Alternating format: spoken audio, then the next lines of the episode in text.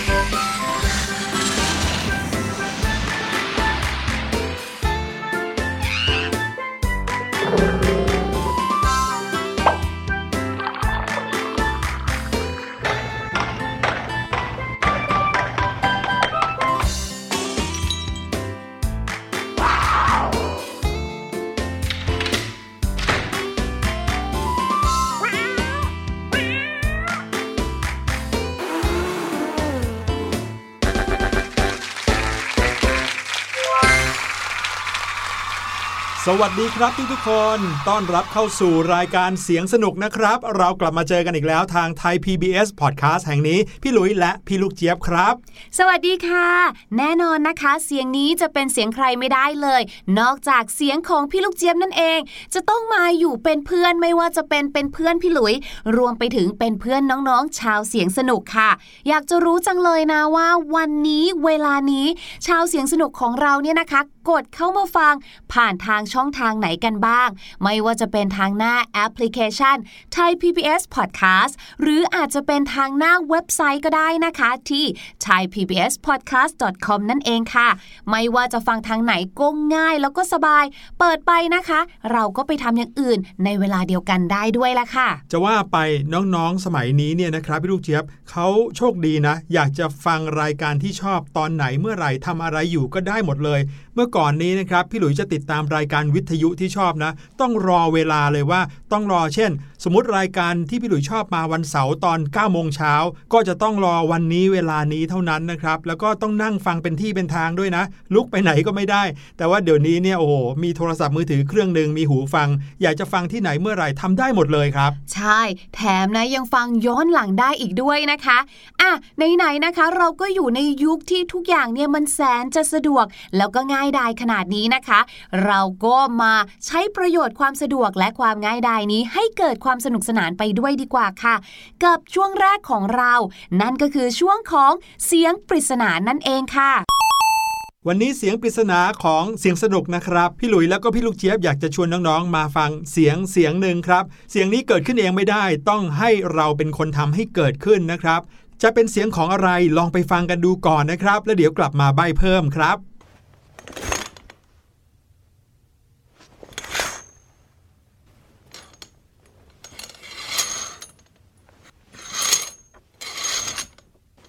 บอกเลยนะคะว่าสำหรับพี่ลูกเจี๊ยบเสียงที่เพิ่งฟังไปเนี่ยเป็นเสียงที่คุ้นเคยมากๆเลยอืมแล้วก็เป็นเสียงที่พอได้ยินปุ๊บเนี่ยนะคะ พี่ลูกเจี๊ยบเนี่ยถึงขั้นต้องเอามือปิดตาทุกทีเลยละค่ะเอามือปิดตา เสียงนี้เป็นเสียงที่ทำให้เห็นภาพที่ไม่อยากเห็นเหรอครับ เพราะว่าเสียงนี้เป็นเสียงที่ทำให้มีบางอย่างมาแยงตาพี่ลูกเจี๊ยบค่ะ อ๋อ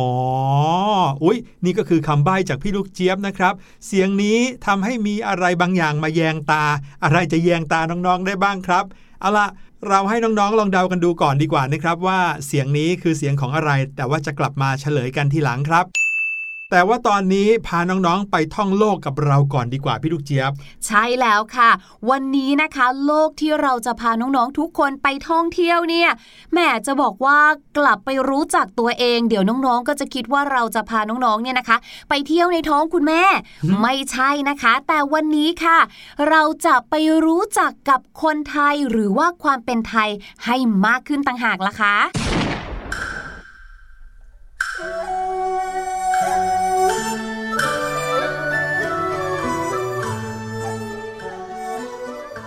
อย่างที่ได้เกริ่นกันเอาไว้เมื่อกี้นี้นะครับ พี่ลูกเจี๊ยบบอกน้องๆว่าจะพาพวกเรามารู้จักกับความเป็นคนไทยกันให้มากขึ้นครับ คนไทยก็คือพี่หลุยพี่ลูกเจี๊ยบ หรือว่าน้องๆที่ฟังรายการเสียงสนุกอยู่นี่แหละครับ น้องๆเคยมองหน้ากันเอง หรือว่ามองหน้าคุณพ่อคุณแม่ แล้วมีคำถามหรือเปล่าครับว่า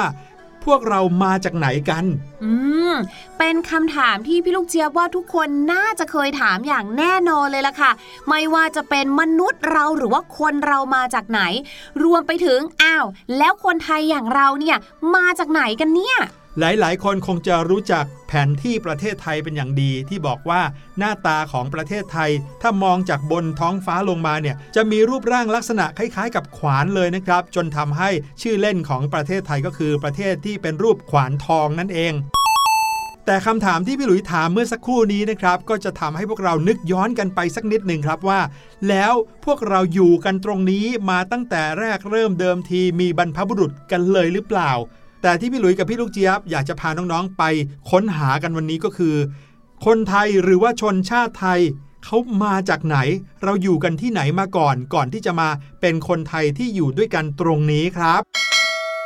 เรื่องราวนี้นะครับก็มีการค้นคว้าโดยนักโบราณคดี โดยนักประวัติศาสตร์มากมายนะครับ ค้นคว้ากันมานานมากแล้ว แล้วก็ยังหาข้อสรุปที่แท้จริงที่ถูกต้องเป๊ะๆร้อยเปอร์เซ็นต์ยังไม่ได้นะครับ แต่ว่าแนวคิดหลักๆนะครับ ที่พูดถึงประวัติศาสตร์ หรือพูดถึงบรรพบุรุษของคนไทย บรรพบุรุษของคุณปู่คุณย่าคุณตาคุณยายของเรา ว่าเขาเป็นใครมาจากไหนเนี่ยมีกันอยู่ด้วยกัน 2 แนวคิดหลักๆนะครับ แนวคิดแรกนักประวัติศาสตร์และนักมนุษยวิทยาเขาสันนิษฐานว่า ชนชาติไทยเนี่ยแต่เดิมแล้วมีภูมิลำเนาอยู่ทางภาคตะวันออกเฉียงใต้ของประเทศจีนครับ ประเทศจีนนั้นเป็นประเทศที่ใหญ่โตอยู่ทางภาคเหนือของประเทศไทยขึ้นไปสูงมากเลยครับ และถ้าเรามองไปที่ภาคตะวันออกเฉียงใต้ของประเทศจีน เราจะพบกับมณฑลมณฑลหนึ่งที่มีชื่อว่ามณฑลกวางตุ้งครับคุณคุ้นชื่อนี้กันหรือเปล่า ชื่อเหมือนผักกวางตุ้งเลยพี่ลูกเจี๊ยบ นั่นนะสิคะจนพี่ลูกเจี๊ยบคิดว่า เอ๊ะ กวางตุ้งที่เรากินเนี่ยจะต้องถูกนำเข้ามาจากที่นี่แน่ ๆ เลยมณฑลกวางตุ้งใช่ไหมครับ ซึ่งแนวคิดที่ว่า ชนชาติไทยแต่เดิมมาจากแถบมณฑลกวางตุ้งเนี่ยนะครับ ก็ตรงกับความคิดของนักประวัติศาสตร์อีกหลายคนเลยนะครับ ว่ากันว่าพื้นที่ตรงนี้นะครับ มีชื่อว่ามณฑลฉางหรือว่าเฉียงนะครับ อยู่ในบริเวณมณฑลกวางตุ้ง และนักประวัติศาสตร์ของไทยเราในอดีตหลายท่านนะครับ คนที่เด่นๆเลยก็คือ คุณวิจิตวาทการท่านค้นพบว่าชนชาติไทยเนี่ยแต่เดิมมีหลักแหล่งอยู่บริเวณภูเขาอันไตครับ น้องๆ เคยได้ยินชื่อนี้กันบ้างหรือเปล่าครับ เทือกเขาอันไต มีบางคนก็สันนิษฐานว่า เป็นเพราะมีคำลงท้ายว่าไต ก็เลยคล้าย ๆ กับว่าไทยหรือเปล่านะครับอืมก็เลยคิดว่าคนไทยมาจากตรงนั้น ที่แท้จริงแล้วนะครับ อันไตเนี่ยเป็นภาษามองโกครับ แปลว่าทอง ภูเขาอันไตก็แปลว่าภูเขาที่มีสีทองครับ ไม่ใช่คำผสมระหว่างคำว่าอัน และก็คำว่าไตนะครับต่อมานะครับเมื่อช่วงประมาณ 1,028 ปีก่อนคริสตศักราช หรือว่าประมาณ 485 ปีก่อนพุทธศักราชครับ ก็มีราชวงศ์อยู่ราชวงศ์หนึ่งของจีนนะครับ ชื่อว่าราชวงศ์โจว เป็นจีนแท้เลย ราชวงศ์นี้ได้โจมตีราชวงศ์ฉางสำเร็จ ชนชาติไทยในยุคนั้นนะครับ ก็เลยอบพยพลงมาตามลำน้ำแยงซี ไปยังมณฑลเสฉวน แล้วก็ยูนนานครับ เรียกได้ว่าค่อยๆ อพยพลงใต้มา พอพูดถึงมณฑลยูนนานปุ๊บเนี่ยเราก็จะนึกถึงพื้นที่ทางตอนใต้สุดของประเทศจีนนะครับ ซึ่งก็อยู่เหนือของไทยไปไม่ไกล แล้วก็มีความใกล้เคียงนะครับ คนแถวแถวๆนั้นก็มีความใกล้เคียงกับคนไทยมากเลย บริเวณมณฑลเสฉวนแล้วก็ยูนนานเนี่ยมีเมืองสำคัญที่เขาบันทึกเอาไว้จากจดหมายเหตุของประเทศจีนนะครับ ก็คือเมืองเฉินตู แล้วก็เมืองคุนหมิงครับ แม่พอพูดถึงคำว่าคุนหมิงนี่เรายิ่งคุ้นเข้าไปใหญ่เลย เพราะว่าเป็นแหล่งท่องเที่ยวที่คนไทยเราไปเที่ยวบ่อยมากๆครับ ในคริสตศตวรรษที่ 13 ชนชาติไทยก็กระจัดกระจายไปในที่ต่างๆ แถบแคว้นยูนนานของประเทศจีนในปัจจุบันครับดังนั้นถ้าพูดกันชัดๆ เลยก็คือว่า ชนชาติไทยเนี่ยอาจจะเริ่มตั้งแต่ตรงนั้นแหละครับแถบแถบมณฑลเสฉวน คุณหมิงเฉินตูแล้วก็ไล่ลงมาจนถึงภาคใต้ของไทยเราครับ ทีนี้เรามาอยู่กันแถวๆนี้ได้ยังไง ตามทฤษฎีแรกนะครับ หรือว่าแนวคิดแรกที่พี่หลุยอธิบายมาเนี่ยเขาบอกว่าศตวรรษที่ 13 ถึง 15 ก็คือประมาณปีคริสตศักราช 1,400 นะครับชนชาติไทยเนี่ยสามารถรวมตัวกันเป็นอาณาจักรขึ้นมาได้เป็นครั้งแรก แทนที่จะอพยพแล้วก็อยู่กันเป็นหมู่บ้านเล็ก ๆ มาเรื่อยๆนะครับมีการรวมตัวกันขึ้นมาเป็นอาณาจักรได้เป็นครั้งแรก เรียกว่า อาณาจักรน่านเจ้าครับ พี่ลูกเจี๊ยบคุณไหม คุ้นสิคะอาณาจักรน่านเจ้าเนี่ยนะคะ หลายๆ คนอาจจะบอกว่า เอ๊ะ คือเกี่ยวอะไรกับน่านที่อยู่ทางเหนือหรือเปล่านะคะเออจังหวัดน่านจริง ๆ อาณาจักรน่านเจ้าเนี่ยเป็นชื่ออาณาจักรไทยเนี่ยแหละค่ะ ที่มีวีรบุรุษไทยคนหนึ่งนะ เขาได้รวบรวมแคว้นต่างๆ ของชาวไทยค่ะ รวม 6 แคว้นแล้วก็ตั้งเป็นอาณาจักรน่านเจ้าค่ะ อยู่ตรงทางใต้หรือว่าอย่างที่พี่หลุยบอกแหละก็คือ อยู่ที่มณฑลยูนนานก็คือทางใต้ของจีนนั่นเองค่ะ อาณาจักรน่านเจ้านะครับ ถ้าแปลเป็นภาษาไทยสมัยนี้นะครับ ก็แปลว่าเจ้าทิศใต้นั่นเอง ก็สอดคล้องกันกับที่พี่ลูกเจี๊ยบเล่าเมื่อกี้นี้นะครับ แต่ว่าน่าเสียดายครับว่าอาณาจักรน่านเจ้าเนี่ยสูญสิ้นชื่อไปแล้วเมื่อปีพุทธศักราช 1796 ครับ ก็เพราะจักรพรรดิจีนอีกเช่นกัน จักรพรรดิจีนองค์แรกในราชวงศ์หยวนนะครับ ก็คือพระเจ้ากุ๊บไลขานครับ พระองค์ได้นำชาติมองโกยกทัพมาตีน่านเจ้าแตกไปจนกระทั่งไม่เหลือชาติน่านเจ้าอีกต่อไป ชนชาติน่านเจ้านะครับ ซึ่งเขาเชื่อว่าเป็นชนชาติไทยปัจจุบันเนี่ยนะครับ ก็ต้องอบพยพลงมาในแหลมอินโดจีน ซึ่งคำว่าแหลมอินโดจีนเนี่ยนะครับ ต่อมาก็ได้ชื่อว่าอาณาจักรเชียงแสน หรือว่าล้านนาไทยครับ นี่คือทฤษฎีแรกเท่านั้นนะครับเนี่ย ส่วนอีกทฤษฎีหนึ่งนะคะ ซึ่งเขาถือว่าเป็นทฤษฎีที่ใหม่ จริงๆ ที่บอกว่าใหม่เนี่ยก็เพราะว่ามีการคิดค้นหรือว่าค้นคว้ากันเพิ่มเติม เกิดขึ้นมาทีหลังก็เลยใหม่กว่าอัปเดตกว่านั่นเองค่ะ ซึ่งทฤษฎีนี้เนี่ยนะคะ นักโบราณคดีเนี่ยเขาบอกว่าอุ้ยหรือว่าจริง ๆ แล้วเนี่ยนะบริเวณภาคอีสานของไทยเราเนี่ยนะง่าย ๆ เลยก็คือจากอีสานแล้วก็ไล่ไปเลยค่ะ ไปจนถึงกาญจนบุรีในปัจจุบันนี้เนี่ยนะคะ อาจจะเป็นเพราะว่าคนไทยเราเนี่ยนะเขาอยู่กันตรงนั้นอยู่แล้ว ไม่ได้อพยพอะไรมาจากตอนใต้ของประเทศจีนอย่างที่เขาว่าไว้หรอก แต่ถ้าสมมุตินะคะสมมุติ สมมุติว่ามีการอพยพมาจริง ๆ แล้วแล้วก็ น่าจะเป็นการอพยพจากใต้ขึ้นเหนือซะมากกว่าละมั้งอ้าวเหรอใช่ ก็คือการที่เราเนี่ยอยู่ตรงนี้อยู่แล้ว เสร็จแล้วเราก็อพยพขึ้นไปอยู่แถบแคว้น 12 จุไทยนั่นเองค่ะ และไม่ได้อยู่แค่ที่นั้นที่เดียวนะคะ เพราะว่าแคว้นนี้เนี่ยเขาก็อยู่ตรงอยู่นานอยู่แล้ว เรียกว่าก็กินอาณาเขตทางใต้ของจีนไปเลยครับเพราะอะไรเขาถึงคิดแบบนั้น เพราะว่ามีการค้นพบหลักฐานที่สำคัญมากๆเลยค่ะ คือคนเหล่านี้เนี่ยเขาเป็นนักโบราณคดี หน้าที่เขาก็คือการ ขุดนั่นเองค่ะ เขาก็ไปขุดค้นหาซากโบราณที่บ้านเก่าจังหวัดกาญจนบุรี แล้วก็ที่บ้านเชียงจังหวัดอุดรธานีค่ะ แน่นอนเขาก็ไปเจอของดี นั่นก็คือโครงกระดูกที่กาญจนบุรีค่ะ ก็มีการนำเทคโนโลยีต่างๆนะคะ มาตรวจสอบโครงกระดูกนี้ ก็ค้นพบว่าเจ้าโครงกระดูกนี้เนี่ยนะ มีอายุเก่าแก่ถึง 5,000-6,000 ปีเลยล่ะค่ะโอ้ ก็เทียบเท่ากันกับช่วงเวลาที่อีกทฤษฎีหนึ่งเขาบอกพอดีเลยนะ ว่า ตอนนั้นคนไทยน่าจะอยู่ที่ทาง แคว้นกวางตุ้งใช่ไหมบนทนใช่กวางตุ้ง แต่แถวๆนี้ก็มีโครงกระดูกอยู่แสดงว่านั่นน่ะสิคนก็อยู่แถวนี้อยู่นะ นั่นน่ะสิคะ นอกจากนั้นนะคะก็ยังมีนักวิทยาศาสตร์ที่น่าสนใจนะคะ อีกหลาย ๆ คนเลย เขาก็พยายามมาศึกษาเรื่องนี้ค่ะ หนึ่งในนั้นนะคะก็คือนายแพทย์สมศักดิ์สุวรรณสมบูรณ์ค่ะ เขาเนี่ยนะได้ศึกษาเลือดค่ะ เมื่อกี้นี้ก็คือไปตรวจสอบโครงกระดูกใช่ไหมคราวนี้มาศึกษาเลือดบ้างค่ะ เขาก็พบว่ากลุ่มเลือดของคนไทยเนี่ยนะคะ มีลักษณะคล้ายกันกับคนภาคใต้ในชวาเลยค่ะ ถามว่าชวาอยู่ไหน หมู่เกาะชวาหรือว่าชวาเนี่ยก็คืออยู่อินโดนีเซียไงอืมเห็นไหมเขาก็เลยบอกว่า เอ๊ะ หรือว่าจริง ๆ แล้วคนไทยเนี่ยอพยพจากใต้ขึ้นเหนือก็คือจากเกาะชวา ขึ้นมาอยู่ที่แผ่นดินใหญ่หรือเปล่า ข้ามทะเลมาเลยนะถ้าเป็นแบบเนี้ย รวมไปถึงนะคะ มีเรื่องราวเกี่ยวกับอาณาจักรน่านเจ้าที่เมื่อกี้นี้พี่หลุยพูดไปใช่ไหมก็มีนักทฤษฎีคนหนึ่งนะคะ เป็นฝรั่งค่ะ นักทฤษฎีคนนี้นะคะ ชื่อว่าคุณเฟรเดริกโมดค่ะ เขาเนี่ยได้เขียนเอาไว้ในหนังสือเล่มหนึ่งของเขานะคะ หนังสือเล่มนี้ชื่อน่าสนใจมากๆเลยค่ะ ก็คือ ปัญหาก่อนประวัติศาสตร์โโหชื่อหนังสือนี้น่าไปหาอ่านจริง ๆ เลยอยากรู้ว่าสมัยก่อนเขามีปัญหาอะไรกันบ้างนะนั่นสิแต่ว่าสิ่งที่คุณเฟรเดริกเขาเขียนเอาไว้แล้วเราเนี่ยนะคะ อยากจะมาเล่าให้ฟังก็คือ คุณเฟรเดริกอะบอกว่า ชนกลุ่มใหญ่ในอาณาจักรน่านเจ้าเนี่ยไม่ใช่ไทยค่ะ แต่ว่าไทยนั้นเนี่ยจริง ๆ แล้วเนี่ยมีแหล่งกำเนิดในลุ่มน้ำเจ้าพระยา ต่อมาถูกขอมแล้วก็ชาวเขมรค่ะ รุกราน ก็เลยต้องมีการย้ายที่ขึ้นไป การย้ายถิ่นฐานนี้นะคะ ตัดสินใจ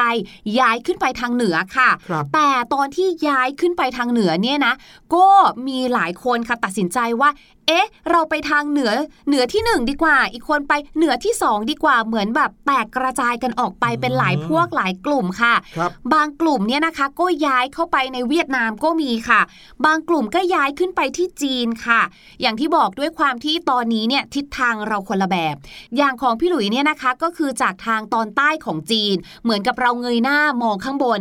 แล้วก็จากทิศนั้นนะคะย้อนลงมาข้างล่างมาหาเราใช่ไหมครับแต่ทฤษฎีใหม่เนี่ยก็คือเราอยู่จากทางทางเนี้ยแหละค่ะ แต่ว่าขึ้นเหนือไป ดังนั้นทิศจะคนละแบบกัน เอครับอผมโอ้โห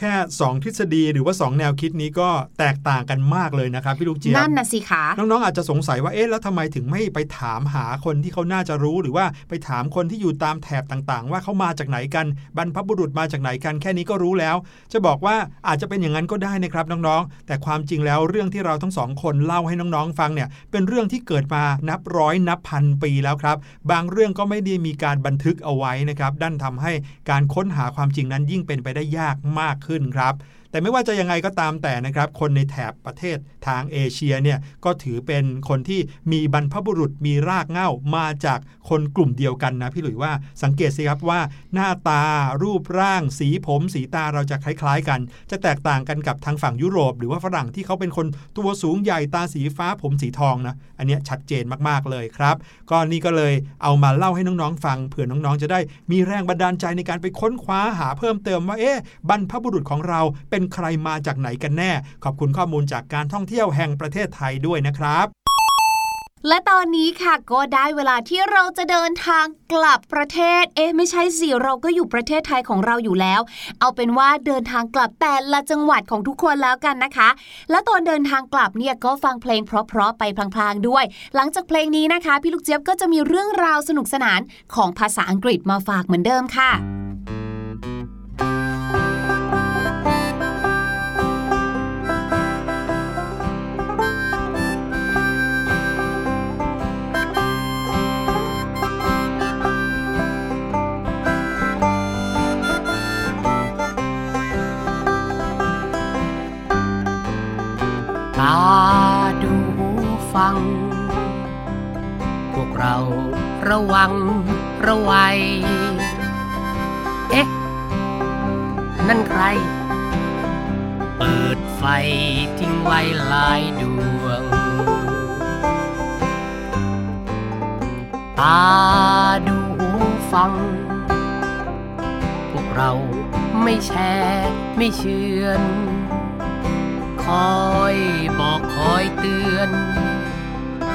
เพื่อนๆ อย่าลืมปิดไฟ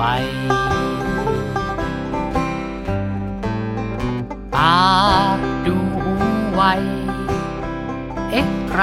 ลืมเปิดน้ำเสียงดัง โปรดระวัง อย่าใช้น้ำไฟสิ้นเปลืองตาดูฟัง เรา ระวังระวัย เอ๊ะ นั่นใคร เปิดไฟทิ้งไว้หลายดวงตาดูฟัง พวกเราไม่แช่ไม่เชื่อนคอยบอกคอยเตือน บอกเพื่อนๆ อย่าลืมปิดไฟ ตาดูไว เอ๊ะใครลืมปิดน้ำเสียงดังโปรดระวัง อย่าใช้น้ำไฟสิ้นเปลือง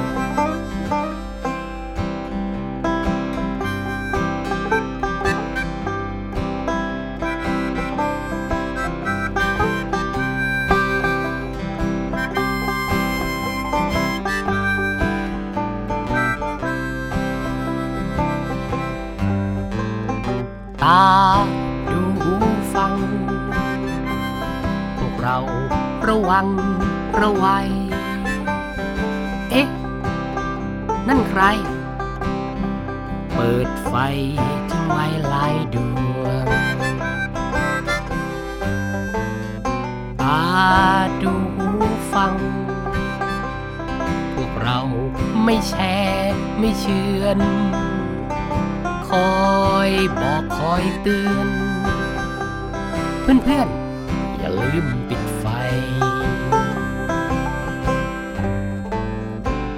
าดูไว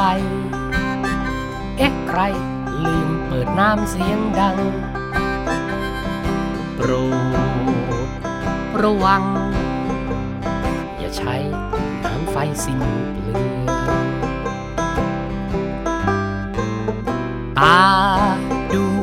ฟัง พวกเราระวัง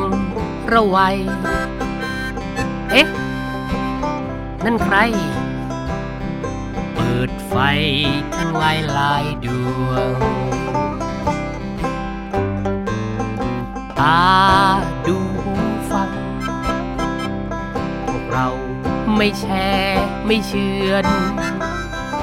คอยบอกคอยเตือน บอกเพื่อนๆ อย่าลืมปิดไฟ ตาดูไว เอ๊ะใครลืมปิดน้ำเสียงดัง โปรดระวัง อย่าใช้น้ำไฟสิ้นเปลืองสำหรับเพลงนี้นะคะ พี่ลูกเจี๊ยบจำได้ว่า เคยนำสำนวนภาษาอังกฤษที่เกี่ยวข้องกับ ตา แล้วก็เกี่ยวข้องกับหู รวมไปถึงคำศัพท์ที่เกี่ยวข้องกับการฟังอีกด้วยค่ะ วันนี้พี่ลูกเจี๊ยบก็เลยขอใช้เพลงนี้เป็นแรงบันดาลใจละกันค่ะ มีทั้งตา มีทั้งหู แปลว่าเราน่าจะพูดถึงเรื่องของ body part นะคะ หรือว่าส่วนต่างๆ ของร่างกาย วันนี้พี่ลูกเจี๊ยบก็เลยขอยกสำนวนหรือว่า idiom ที่น่าสนใจที่มีส่วนต่างๆ ของร่างกายมาฝากกันหนึ่งสำนวนค่ะ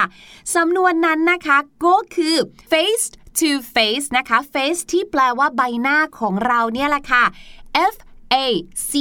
E face นะคะ เว้นวรรคค่ะ T O 2แล้วก็เว้นวรรคนะคะ F A C E face ค่ะ face to face นะคะ ก็หมายถึงการที่เราเนี่ยนะคะ ติดต่อกันพูดคุยกันแบบตัวต่อตัว หรือซึ่งซึ่งหน้าแบบเผชิญหน้ากันไปเลยแบบนี้ค่ะ ขอบคุณมาก ๆ เลยนะครับสำหรับสำนวน face to face ในวันนี้ครับ เอาล่ะ เรามาเฉลยเสียงปริศนากันดีกว่าครับ ลองไปฟังกันอีกสักรอบหนึ่งเดี๋ยวกลับมาเฉลยกันครับ